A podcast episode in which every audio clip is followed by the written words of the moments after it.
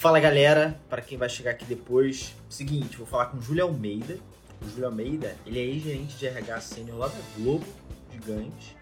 Atualmente, ele entrou como consultor da Escola de Caos, uma empresa de educação corporativa que presta serviço para gigantes, tá? Empresas gigantes, Bank, Bradesco, Vale, Google, por aí vai, tá? Qual é o tema central? Soft skills, como desenvolver. Onde é que a gente vai girar aqui para vocês que vão querer assistir depois também? A gente vai falar sobre soft skills do dia de hoje, como desenvolvê-las, como o estagiário pode mostrar ao seu gestor tais competências, qual o papel do feedback em cima disso, como incentivar o empreendedor. Aí tem algumas perguntinhas aqui dos titãs. E aí, Júlio? Fala, Diegão! Como é que você tá? Me beleza? Ouve? Tudo beleza? Salve, salve, companheiros. Boa Gal... noite para vocês. Galera, seguinte, para a gente começar, vamos deixar o Júlio já se apresentar e depois a gente entrar na pauta. Júlio, primeiro, antes de tudo, super obrigado pelo teu tempo, pela tua disponibilidade. Foi uma coisa de supetão. Então, fico muito feliz aqui de estar trocando ideia com você e eu tenho certeza que vai ser incrível. Fala um pouquinho de você e depois fala da escola de, da, do caos pra gente, por favor. Falo, falo. Cara, primeiro eu que tenho que agradecer, é sempre um prazer falar contigo, um prazer falar com essa galera da U. É, Pode, já, já falei, pode fazer minha, minha carteirinha de sócio-atleta, pode me chamar a qualquer hora que a gente está aí. A única, a única dúvida que eu tenho é o seguinte, cara, eu, eu vou falar no feriado, aí você tem que pensar assim, não precisa me responder, não. Ou é porque a audiência vai ser baixa, você fala assim, ah, vamos colocar o Júlio mesmo para falar, ou então fala assim, porra, bota o Júlio para falar para ver se a gente recupera a audiência no feriado. Não precisa me dar a resposta, fica tranquilo, cara. Não, mas eu vou te responder mas... porque é legal pra, pra, até para galera entender como já, só para galera entender, todo esse conteúdo aqui ele foi gravado. Então, a proposta de fato é a gente conseguir fazer uma aula aberta, trazer uma pessoa foda que nem você, só que vai ficar gravado para a galera poder assistir depois, né? Então, para a gente poder discutir lá dentro dos Jovens Titãs, por aí vai. Só para só deixar Boa. alinhado. Boa. Mas manda brasa. Eu sou carioca, eu costumo dizer que a minha carreira é uma carreira é, não linear, né? Eu, eu tenho 12 anos de recursos humanos, mas eu não sou nativo de recursos humanos. Né? Eu tenho mais de, de 20 anos aí trabalhando na empresa. Sou economista de formação e trabalhei em diversas empresas de diversos segmentos, né? De empresas de telecom, empresa de seguro, é, canal de televisão, enfim. Né? Então já tive várias experiências em várias áreas, né? Área financeira, área comercial, área de planejamento estratégico e nos últimos 12 anos é, como, como RH. No final do ano passado, eu fiz uma, uma, uma, mudança na minha carreira, né? Venho fazendo uma mudança na minha carreira, que eu estou curtindo bastante essa jornada. E desde dezembro, estou é, como consultor na Escola do Caos. E a gente acabou de, de, encerrar um evento que foi praticamente uma rave. A gente começou às 9 horas da manhã, foram 30 executivos dando palestras ao longo do dia. E o último acabou agora, tem 10 minutos, e eu desembarquei aqui. Mas a Escola do Caos é uma consultoria de liderança e de inovação. É, e, e, a gente tem uma proposta é, simples, mas ao mesmo tempo é ousada. Né? Transformar as empresas a partir do caos ressignificado. Né? A gente brinca que o, o bombeiro, para apagar um incêndio, ele não se forma na escola da água, né? ele se forma na escola do fogo. Então, as empresas deveriam fazer o planejamento estratégico delas é, na escola do caos porque a grande maioria das empresas se planejam imaginando que tudo vai dar certo, né? Só que elas esquecem que as coisas saem do controle, né? A gente está vivendo um momento que deixa muito claro isso e as empresas que não se prepararam, não para uma pandemia, porque ninguém imaginava que isso pudesse acontecer, mas para uma situação caótica, algumas empresas é, continuam não se preparando e vêm fazendo planejamento estratégico é, da mesma forma que, que foi feito ao longo do, do, sei lá, dos últimos 50 anos. Então, essa é a nossa crença e a gente tem ajudado muito a transformar a vida das pessoas. Então, eu, eu, mais do que compartilhar um pouco aqui, toda vez que eu falo com vocês, eu saio, eu aprendo muito mais do que do que ensino qualquer coisa. E de foda não tem nada, foda são vocês. Aí eu, mais uma vez, eu só agradeço. Boa, boa, Julião. E para a gente mergulhar já, a primeira, primeira pergunta aqui da pauta é sobre os soft skills do, do, do momento atual, assim. Como é que você está enxergando o cenário atual? Quais são as soft skills que estão em hype, assim, que o RH está olhando, que o mercado está olhando? Qual é a sua visão sobre isso? Diego, eu acho que antes da gente falar de qualquer hard skill, é, é, de soft skill, desculpa, eu, você sabe que eu gosto de falar e ao mesmo tempo vou dando dica de livro, de filme, Boa. porque eu acho que tem tudo a ver. E eu acho que a gente não consegue desenvolver nada, nem soft skill, nem absolutamente nada, se a gente não tiver um mindset de crescimento. Né? É. Acho que isso, isso é, é, a principal coisa, isso é anterior a qualquer coisa. E aí eu queria deixar com vocês aqui esse livro, Mindset, a nova psicologia do sucesso. Isso aqui é um best-seller né, da, da Carol Deck. Assim, ele, ele, de uma forma muito clara, né, ela fala o seguinte: se você tem um mindset fixo, né, ou seja, se você não aprende com as pancadas que a vida te dá, ou se você não responde, ou se você simplesmente se fecha para novas oportunidades, você não é capaz de desenvolver nada. E as pessoas que têm um mindset de crescimento, não importa a dificuldade que elas atravessam, porque elas vão sempre aprender com aquilo, elas nunca ficam estagnadas onde elas estão. Então, acho que o primeiro passo é a gente ter esse, esse mindset de crescimento. Né?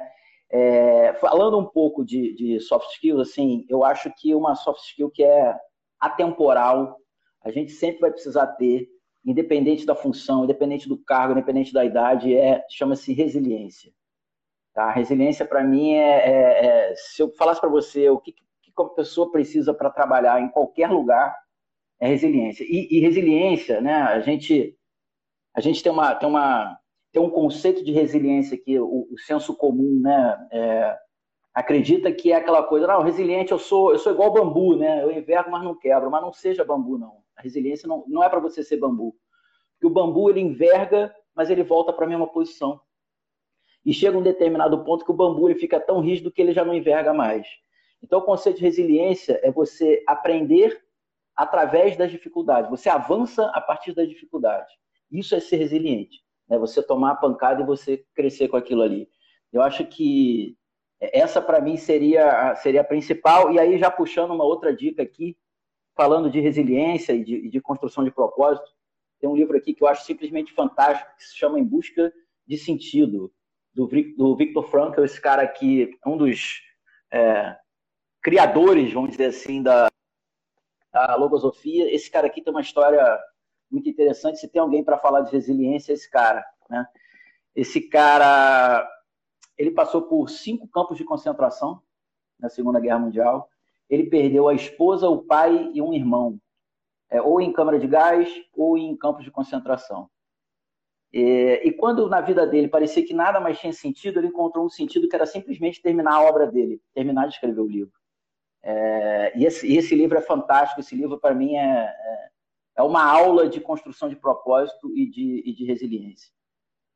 Eu acho que se a gente for falar também de, de de soft skill importante, a gente precisa ter autoconhecimento, né, Diego? Assim, é, você precisa, você sabe, você precisa saber lidar com as suas emoções, né? É, tem um cara chamado Robert Plutchik, que é um psicólogo norte-americano. Ele falou que todo ser humano, todos nós, né, a gente tem pelo menos, a gente tem oito emoções, tá? A gente tem alegria, a gente tem confiança, a gente tem medo, a gente tem surpresa, a gente tem tristeza, a gente tem nojo, a gente tem raiva e a gente tem ansiedade. Então, todos nós temos isso. E a combinação dessas emoções, elas geram sentimentos, né? Então, alegria e confiança, por exemplo, ela gera amor.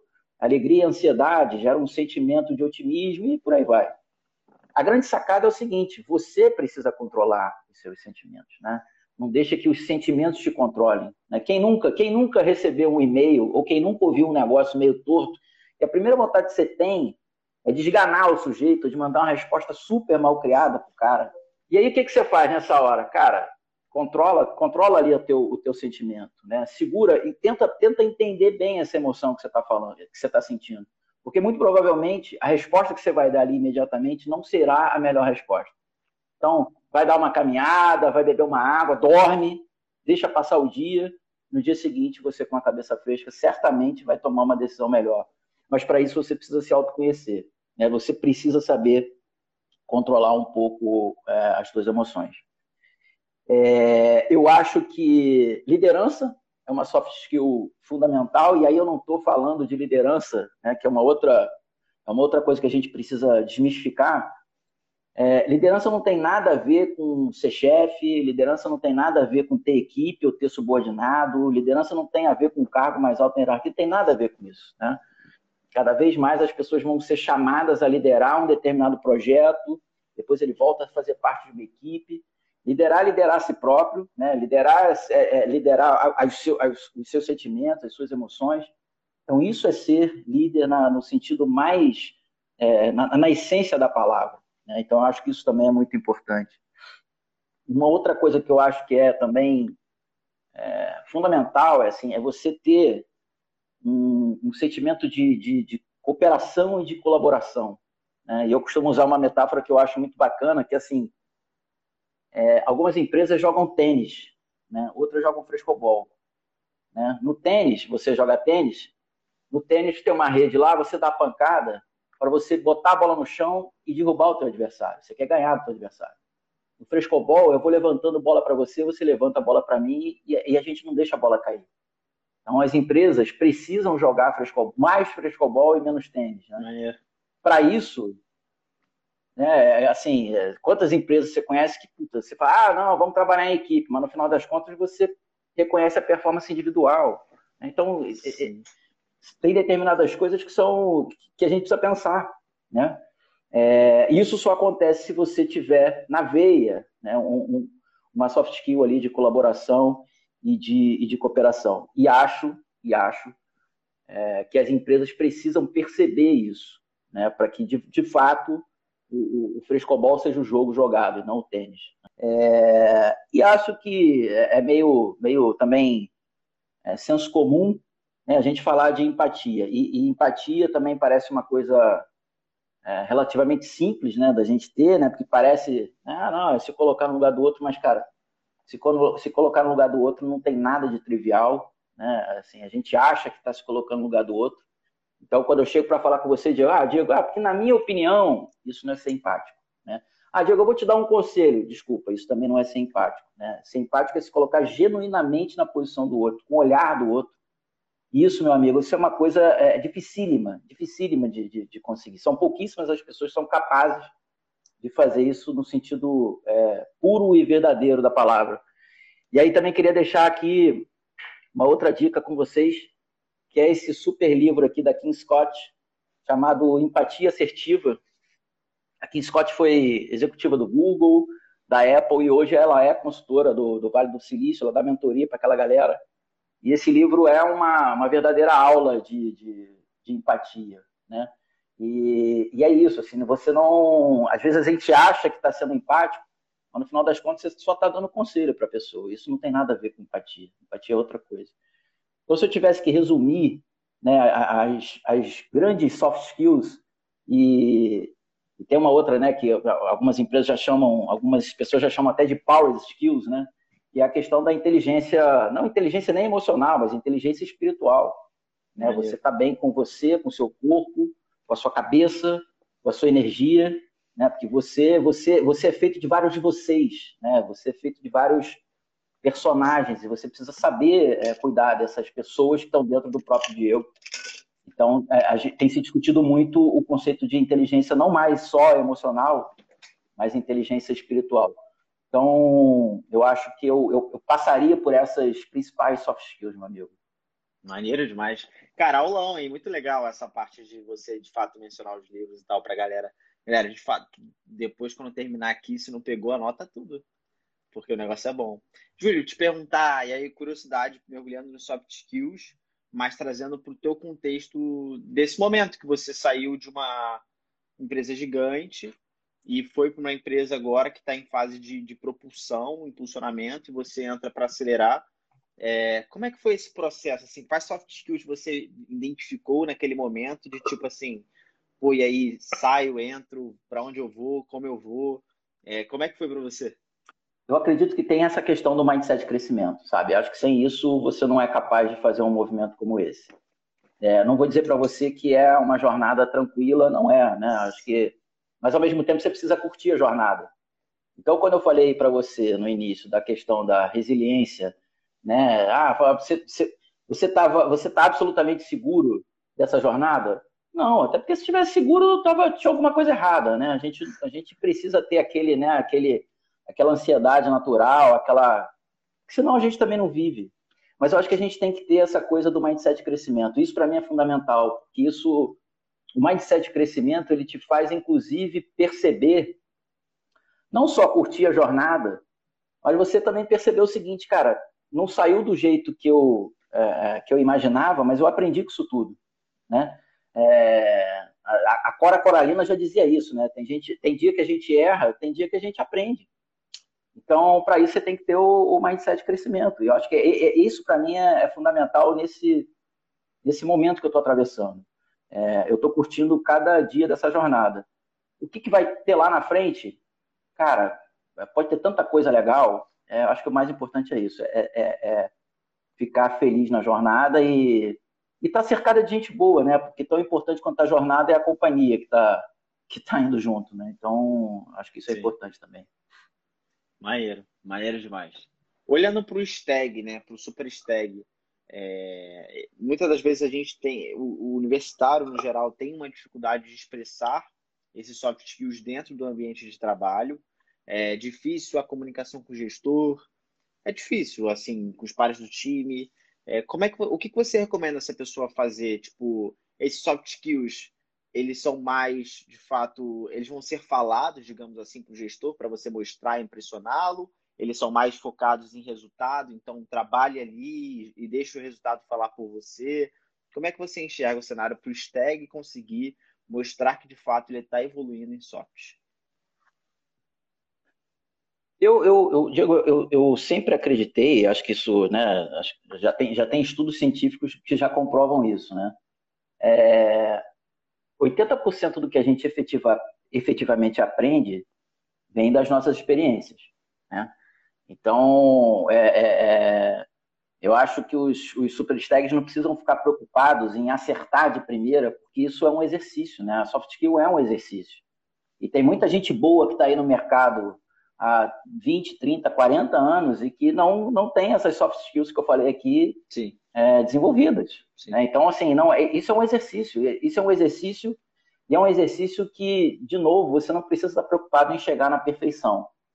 Mas você precisa estar é, o tempo todo ligado, em, em, em, e por isso essa questão do autoconhecimento é tão importante, em perceber onde que você saiu um pouquinho da curva, né? onde que você podia ter feito diferente, e isso, de novo, né, não tem uma, uma pílula que você vai comprar ali na farmácia, tomei, agora eu tenho resiliência. Não, isso, é, isso você vai praticando.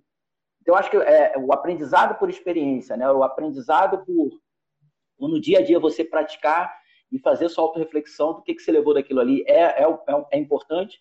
E, obviamente, somado a isso, né, é o conceito que, de lifelong learning. Né? Você está o tempo todo buscando literatura, você buscando o que, que, que, que, que te conecta também. Isso é muito importante. Mas eu acho que é, essa coisa ela, ela, precisa estar o tempo todo sendo é, desenvolvida, estimulada. E, e, com menos preocupação de estar ali, puta, acertei de primeira, agora eu sou o cara, eu sou o, o fodarasco em colaboração. Cara, isso é um, isso é um, é um, é um exercício constante. Legal. Maneiro. O, o pilar desse mês do, do Jovens Titãs é feedback. E aí eu queria te perguntar também, curiosidade, você é uma pessoa que precisa de feedbacks constantes? Ou tu sempre foi, tipo assim, ah, eu tenho uma, é motivação intrínseca aqui, eu sei para onde eu tô indo e eu vou que vou? Eu tenho, eu tenho uma, uma motivação que é intrínseca, mas eu acho que todo mundo, né? É... O feedback é um presente, né, Diego? Feedback é um. A gente devia agradecer toda vez que a gente recebe um feedback, né? seja positivo, seja negativo. E eu, eu sou um cara que eu, sei, eu, eu, eu gosto de, de, de desmistificar um pouco essa coisa do feedback, é, de não ser aquele ritual, né? Onde você, porra, ô Júlio, eu vou te dar um feedback no dia 23, às 4 horas. E aí eu fico tenso é. até chegar no dia 23, às 4 horas. Cara, o que, que o Diego vai falar para mim? Caceta assim, eu, eu não sou um cara, eu, eu, eu não acho que, não, assim, eu não acho que isso deveria deve, devesse acabar, não é isso. Eu acho que isso é um componente de uma cultura é, muito maior que é uma cultura de feedback, é uma cultura da gente ter conversas abertas, né? É, e aí tem um passo anterior, que é estabelecer confiança. Né? Se, eu, se, se você me dá um feedback e eu não esperava por esse seu feedback, cara, a gente pode ter alguma questão aqui. Né? Se, eu, se você me desliga ou se você me dá um feedback que eu absolutamente fico surpreso, é, provavelmente a nossa relação ela precisa ter um pouco mais de confiança. E a, e a confiança ela é, ela é o alicerce básico para qualquer entrega de resultado. E o feedback, para mim, é o seguinte: eu acho que tem algumas coisas que, quando a gente fala de feedback, é, sei lá, acho que de cada 10 pessoas que eu conheço, talvez 60, 70%, 7 dessas pessoas não sabem dar feedback efetivamente. Né? Por isso, porque deixam, é, é, confundem com essa coisa do ritual. É, o feedback não é uma, não é uma, não é uma opinião, né? O feedback ele é uma, ele tem que estar ancorado em fatos, em dados. Eu tenho que efetivamente, o feedback é, é, ele é descritivo, ele não é avaliativo. Isso bate com uma coisa muito que a gente também está desenvolvendo aos poucos, né? É, o profissional vem, desenvolvendo aos poucos. Acho que a gente precisa acelerar um pouco mais isso. A gente precisa saber lidar melhor com o número, cara. A gente precisa ter uma capacidade analítica melhor. Para eu te convencer de determinada coisa, eu não posso ficar só na, no achismo, eu não posso ficar só na, na, minha percepção. Eu tenho que trazer, eu tenho que dar concretude para isso. É, só que isso dá trabalho. Né? Você levantar dado, você levantar informação, dá trabalho. Por isso o feedback não funciona. Porque na hora que eu vou falar com você, não, Diego, porque eu acho, não, não, não eu não tenho que achar. Eu tenho que mostrar para você que aquele teu comportamento XPTO na reunião Y causou um impacto de Z. Porque eu tô, estou trazendo concretude para você. Então, acho que o feedback, assim, ele é, ele é a ferramenta, eu não tenho dúvida de que ele é a ferramenta mais poderosa para o desenvolvimento das pessoas. Essa dúvida eu não tenho. Eu só acho é que a gente precisa é, reconceituar o que, que é o feedback. É, vejo um movimento em algumas empresas nesse sentido, mas eu acho que o feedback pelo feedback, sem essa construção de confiança, é, sem ter essa relação de conversas né, é, é, que a gente precisa ter o tempo todo, o feedback ele, é só uma, ele pode ser uma formalização de alguma coisa, mas o feedback ele tem que ser no dia a dia. Tem um outro livro que esse eu emprestei e não está aqui comigo agora, que se chama Obrigado pelo Feedback. Ele é do Douglas Stone e Aí. Sheila Ryan. Esse livro também é super bacana, super recomendo. Não conhecia esse livro, ô Júlio. Não conhecia. Maneiro, vou procurar. Vou, vou te mandar a imagem dele também. Vou te mandar Show. a imagem dele. Maneiraço. É, tá. Aqui tem algumas perguntinhas dos titãs boas, que é como incentivar o empreendedorismo? Como as empresas podem incentivar o intraempreendedorismo? Como é que tu enxerga isso? Tu se considerava sempre um intraempreendedor, Júlio? Ou isso tu meio que tu foi sacando ao longo do tempo? Cara, Diego, eu, eu não sei se eu posso me considerar um intraempreendedor, mas assim, eu sei que na minha vida, né, eu tomei decisões é, que supostamente algumas pessoas iam me achar maluco, assim. É, e aí eu, eu não sei te dizer se isso poderia. É, cara, porque eu acho que tem uma Primeiro que também essa é uma, essa é uma habilidade que as empresas têm valorizado, muito, né? O intraempreendedorismo. Só que as empresas, ao mesmo tempo que elas valorizam, elas esquecem de criar o ambiente para o cara poder empreender, ou para o cara intraempreender na área dele. Então, a, a, nova panaceia que a gente escuta agora é a famosa né, inovação, cultura de inovação. A gente precisa ser tolerante ao erro e tudo mais. Mas, cara, isso só acontece se você cria um ambiente propício para isso. Né? E, de novo, assim, é, a, a, a base fundamental para que você construa isso se dá numa coisa chamada confiança. Né? É, sem isso, você, se você não está absolutamente à vontade para testar, prototipar, errar, corrigir rápido e acertar, se você não está num ambiente genuinamente é, seguro para você efetivamente tentar esse tipo de coisa, você não vai empreender absolutamente nada. Você vai jogar ali, você vai tocar a bola para o lado e ok, algumas empresas querem isso. Eu não sei se essas empresas vão sobreviver. Mas, se essas empresas não perceberem que tem uma criação anterior a isso, é, cara, ninguém, ninguém, né? Nenhum de nós aqui é capaz de empreender ou de sugerir coisas novas. Ninguém vai sugerir nada diferente para você na AU se você não der um, um ambiente absolutamente confortável para as pessoas para que elas sugiram alguma coisa. e não necessariamente essas coisas vão funcionar. Né? E também vamos cometer essa coisa da, da tolerância ao erro, eu também sou meio cético quanto a isso, porque você pode ser tolerante ao erro, mas não significa que você é tolerante com a incompetência. Né? Então, se for para errar, cometa erros diferentes. Né? Não vai errar a mesma coisa porque é sacanagem. Então, é, é, essa coisa da, da tolerância ao erro, para mim, ela tem, um, ela tem uma fronteira, cara, que ela é, ela é muito tênue. É, ah, porque, porra, a minha empresa é intolerante ao erro. Mas peraí, cara. Se você tá errando a mesma coisa dez vezes, você tem que ser. Você tem que ir embora, entendeu? Então, é, é isso é muito, isso é muito complicado para mim. Mas ao mesmo tempo, eu acho que as empresas precisam é, construir melhor esse ambiente para o intraempreendedorismo, porque eu acho que é, as empresas que conseguirem fazer isso, com funcionários que de fato têm esse skill é, desenvolvido, puta, vão nadar, nadam de braçada, cara. Maneiro. Maneiro, maneiro. É, eu super concordo, porque deram uma gourmetizada, né, nessa parte de, do Lean Startup, né, de errar. Então, ah, a gente tem que errar, mas aí, porra, galera... Total. Ô, ô, ô, Diego, tem uma, tem uma, cara, é, não sei se você já, já viu também o livro do, do CEO da Netflix, que é a, a Regra Não Tem Regras, né? Pô, você tem uma empresa que é inovadora pra cacete, é a Netflix. E aí ele, ele, ele fala como é que ele chegou nesse processo de intraempreendedorismo e de inovação na Netflix. Ele falou assim, cara, o primeiro passo que a gente deu aqui é, foi o que ele chama de construção de densidade de talento.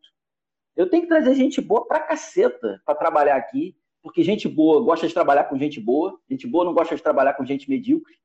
Depois que você chega, medíocre no sentido de ser mediano, mediano médio, né? Sim. É, depois, depois que você chega nesse estágio, cara, você começa a voar, você começa. Aí ele fala: olha, depois que você consegue construir isso, você vai dando um passinho de cada vez.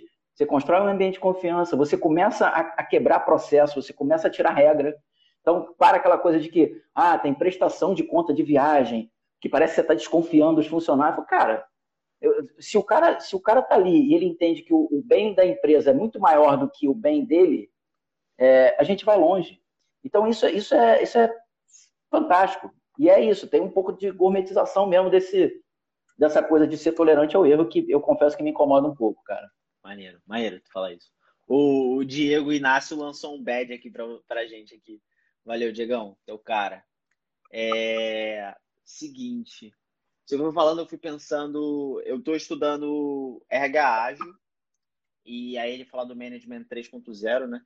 E ele cita que o, o, sétimo pilar seria esse de delegação, né? Quando o CEO, os gestores, eles deixam meio que o time por si só, por conta própria, tocar e, e, e exercer várias funções. Mas para chegar nessa escadinha, de fato, são pessoas boas, são pessoas que têm uma experiência, que têm um nível de expertise já bem vivido. E o que acontece também é que as empresas elas querem implementar, digamos, essas metodologias ágeis, só que elas botam uma galera muito crua que não sabe lidar bem com esses desafios, com essas, com essas volatilidades, e aí a galera não consegue performar, e aí, tipo assim, ah, é culpa da metodologia ágil, é culpa de não sei o que, é culpa de não sei o que lá, mas no fundo foi mal gerido aquilo ali, né?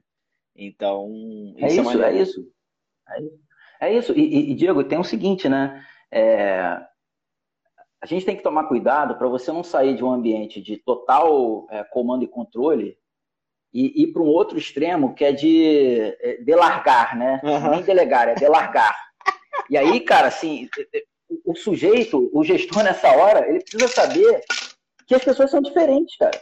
Tem pessoa que precisa, que, que vai muito bem com o nível máximo de autonomia e você só faz ali checkpoints ali com aquela pessoa.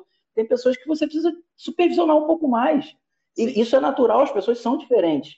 E aí o que acontece é que o cara delarga, né? E aí quando acontece uma tragédia, ele fala assim, puta, eu tô dando autonomia, olha que cagada que eu fiz. Aí ele volta para o extremo oposto, que é fazer um microgerenciamento que chega a ser uma chatice para quem está recebendo aquilo ali. Né? O microgerenciamento, em alguns casos, só faz com que as pessoas percam a paciência. Ele fala assim, porra, esse cara não entendeu que eu já eu, eu consigo é, é, tocar isso aqui numa boa. Né? E, e aí, de novo, a gente vai voltar ao início da nossa conversa, que é a confiança, cara.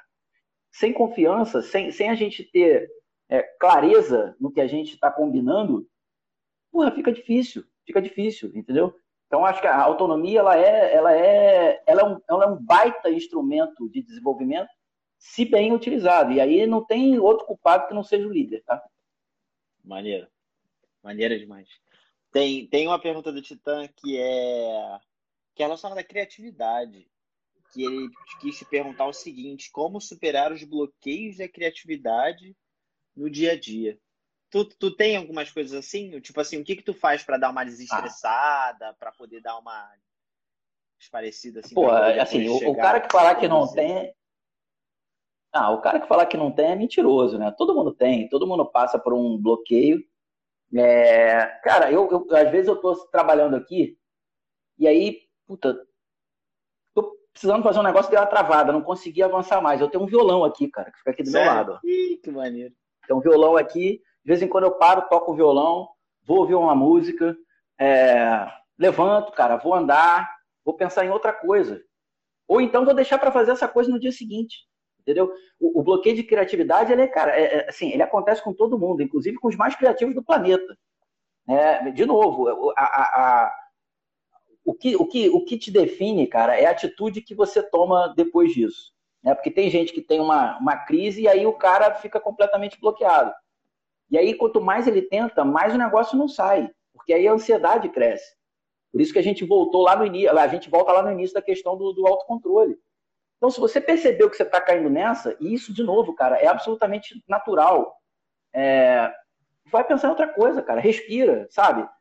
Faz uma meditaçãozinha no meio do dia, cinco minutinhos meditando, vai ouvir uma música se conecta, faça o que você quiser, né? Cada um tem uma conexão diferente. A minha é essa. Às vezes eu vou aqui, puta, vou agora, vou tocar um violão, porque isso aqui travou, vou ouvir uma música, vou fazer outra coisa.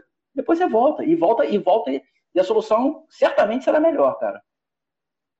Maneiro. Maneiro. É, eu, eu normalmente também dou uma colher de chá, eu levanto, vou comer uma maçã, vou assistir alguma coisa diferente para poder dar uma parecida. Tem um, eu acho que é o Mark Twain que falou uma coisa dessa. Ele falou o oposto daquilo, daquela questão da procrastinação, que normalmente o, o, normal é falar que não deixe para amanhã o que você pode fazer hoje. E o Mark Twain tem uma que ele fala assim, fa, tipo assim, se você pode fazer amanhã, tipo, faça amanhã.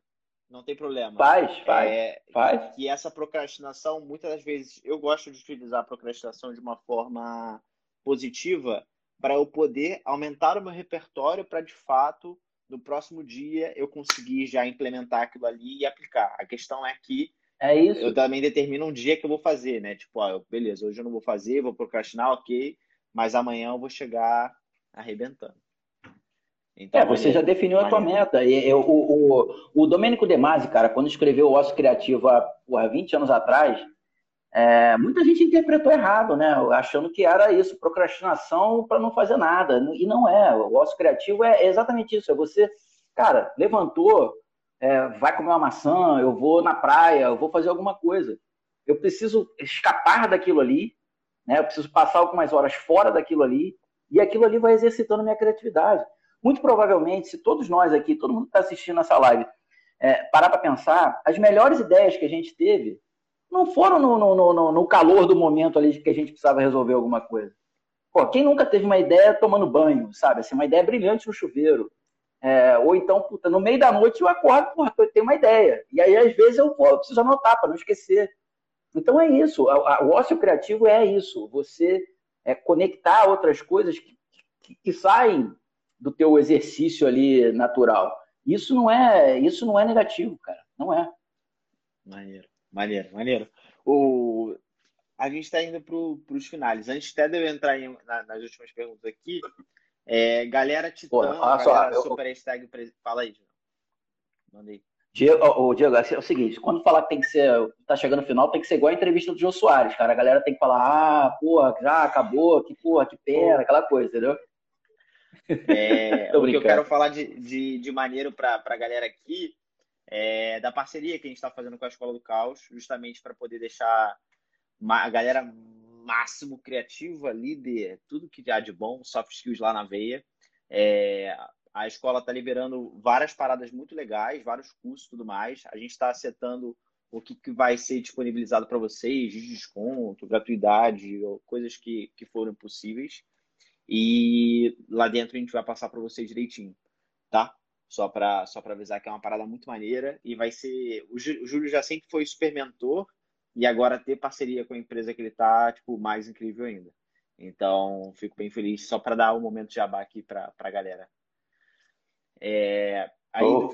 no, no, final, Julião, tu fala mais do, da escola aqui, mas tem uma pergunta, essa pergunta aqui é difícil, que é o seguinte, uh, qual é a melhor maneira para o Unistag levar inovações para o seu time e gestor? Principalmente quando eles são mais relutantes quanto a isso. É, principalmente aquelas empresas né, que são um pouco mais tradicionais, que mesmo que elas tenham um pezinho ali de tentar inovar, elas têm mais, são mais arcaicas, né? Como é que tu enxerga isso? É, cara, é, é, a gente nem combinou, mas para mim esse é um gancho perfeito para esse outro livro aqui. É, Factfulness. Esse, esse livro, ele, ele abriu minha cabeça, cara. Qual é o nome? Factfulness. É o hábito libertador de só ter opiniões. O hábito libertador de só ter opiniões baseadas em fatos. O que eu, o que eu, o que eu que normalmente vejo, Diego, é assim: é, as pessoas querem levar a inovação ou querem é, convencer, eu quero te convencer de um determinado argumento, ou quero vender o meu produto e tudo mais. É, mas eu não tenho, cara, eu não tenho a menor consistência no que eu estou falando para você. Eu não tenho, eu não levo indicador, eu não levo dado, eu não, eu não, eu não provoco em você aquele, né, uau, porra, por que, que, você, por que, que você precisa acreditar no que eu estou falando? Ou por que, que, por que, que você precisa comprar o que eu estou querendo te vender? Ou, ou, ou, por que, que você acha que a minha ideia é tão inovadora assim? É tão fodônica assim? Eu preciso te provar disso. E eu não vou te provar com o que eu acho, com que. Cara, não. Né? Eu, preciso, eu preciso trazer para a realidade, eu preciso trazer dado, eu preciso trazer indicador. Eu preciso fazer com que você não tenha dúvida de que isso que eu estou te propondo é matador. E o que eu vejo, na, na, na, grande maioria das vezes, porque, de novo, não é fácil, né? às vezes dá até preguiça, de você levantar todas as informações e aí o cara desiste. Por que, que as empresas não são tão inovadoras? Né? Uma a gente já falou, porque o ambiente não é, né? as empresas não, não colocam um ambiente propício para isso. E outro, é porque ainda que tenha, dá trabalho para o cara que está inovando. Você acha que o, o Steve Jobs até porra, chegar no iPhone? Cara, ele, ele ele apresentou o iPhone a primeira vez sem ter um, o Macintosh pela primeira vez sem, sem apresentar um produto. Mas o argumento dele era tão forte que as pessoas compraram sem ver o computador. Tinha uma fila de espera. Entendeu? Então isso, isso é, isso faz a diferença.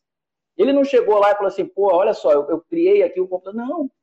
Tinham 100 mil pessoas esperando para comprar um produto que ele não apresentou. Sabe? E isso é, é, é você trazer por que, que as pessoas precisam comprar aquela inovação. Por que, que eu preciso, por que, que, Diego, por que, que você precisa olhar para isso aqui que eu estou te mostrando? Isso não é trivial, é, mas é, é assim que se inova, cara. Maneiro. Aula. Cara, aula, aula máxima. O que eu quero mesmo é, Júlio, que tu fale mais sobre para onde vocês estão caminhando, como é que a galera pode acessar vocês, a escola, onde você está postando conteúdo para a galera poder te acompanhar. Incrível. É, inclusive, até dar outro jabá. O Júlio é, ele é super mentor, então super stags e titãs vão poder, podem acessá-lo lá e poder marcar um papo com ele. Então. Sem problema nenhum, pode marcar. Parada incrível. Zero de problema. Cara, é assim, pode, me, me segue no, no, Instagram, no Facebook, é, LinkedIn, eu tô sempre postando coisas da Escola do Caos. Sigam as redes sociais da Escola do Caos. A gente, a gente tem planos muito ousados, né, Diego? Assim, como eu te falei, assim, a gente realmente acredita que a, a, mais do que é, educação, né, o, o, processo de aprendizagem nas empresas ele precisa ser completamente transformado. O processo de aprendizagem, o processo de liderança, o processo de inovação. E só para te dar uma ideia do quão a gente é ousado, né? Eu falei da questão do, do bombeiro, da escola do fogo, da escola do caos. A gente tem uma coisa uhum. que a gente chega nas empresas, para algumas empresas a gente está fazendo isso, a gente tem uma, um produto chamado Caos Lab. O que, que é o Caos Lab? Né? O Caos Lab a gente chega nas empresas e simula três é, situações absolutamente caóticas é, para que as empresas façam um exercício de como é que elas reagiriam no dia seguinte desse, desse caos. Então vamos imaginar, por exemplo, que chegou um concorrente novo da U e puta, você perdeu 70% dos seus clientes. O que, você vai fazer, Diego? Porra, Júlio, eu vou sentar e vou chorar pra caramba. Então, tudo bem, a gente senta, chora, mas depois desses cinco minutos a gente precisa fazer alguma coisa. O que você vai fazer? Ah, você vai reestruturar uma área tua, você vai. repensar o teu posicionamento, você precisa fazer alguma coisa. Ah, tá bom, você não perdeu 70%, mas você perdeu um percentual menor. Isso faz com que você esteja minimamente preparado para qualquer dificuldade que a U tenha. Porque navegar no, no, Oceano Azul é mole, né, meu amigo? Assim, você, você lidar com uma empresa que não tem dificuldade é tranquilo. É, mas o caos, e isso é uma outra, é uma outra crença nossa, é, só, tá, só a partir do caos foi que essa, a sociedade se transformou. Só a partir de epidemias foi que a sociedade se transformou. Só a partir de guerras que a sociedade se transformou. Empresas se transformaram a partir do, do caos que elas mesmas enfrentaram. Então, isso para a gente é uma crença muito forte. É, e sabendo disso, o nosso papel é transformar as empresas e a sociedade. Cara, a gente realmente acredita no poder das pessoas, no poder transformador que as pessoas têm, porque as empresas. É, o que é uma empresa? Né? É um CNPJ, mas ela não existe se não tiver pessoas ali dentro. É nisso que a gente acredita. Maneiro. Maneiro. Galera, é... semana que vem a live é com a Fabiana Kepler, é diretora de RH da Total. Uh, essa, essa live aqui vai ficar gravada para vocês poderem assistir. A gente vai botar lá dentro da plataforma também. É, como eu falei, o Júlio é super mentor. Acompanhe a Escola do Caos, acompanhe o Júlio. Procure ele no LinkedIn. Manda, manda DM para ele, para ele postar mais conteúdo de valor. Fala assim, Julião, tem muita coisa guardada aí, manda ele postar para gente, por favor. Aí manda mensagem para ele, por Deixa comigo. é, Júlio, deixa cara, comigo, deixa comigo. Super obrigado. Foi uma aula, foi muito legal. Todos os livros que tu mencionou. Então, assim, bizu atrás de bizu sempre trazendo exemplo, falando das empresas e tal. Então é muito legal porque a galera consegue mergulhar e ter mais consciência, é, principalmente baseado na tua bagagem e experiência. Cara, Diego, não, eu que te agradeço, já falei, quantas vezes você quiser, eu, eu venho aqui, me dá carteirinha de sócio atleta e, porra, fala, parabéns para a U e para você, cara. Você é um cara que, assim, você é um, é um transformador da sociedade. É, talvez você não consiga perceber o impacto que você exerça agora. Talvez daqui a uns anos você vai perceber. É, mas a gente precisa de mais gente como você, cara. Eu que, eu que tenho que te dar os parabéns pelo trabalho incrível que você faz. E conta comigo, cara. Conta comigo.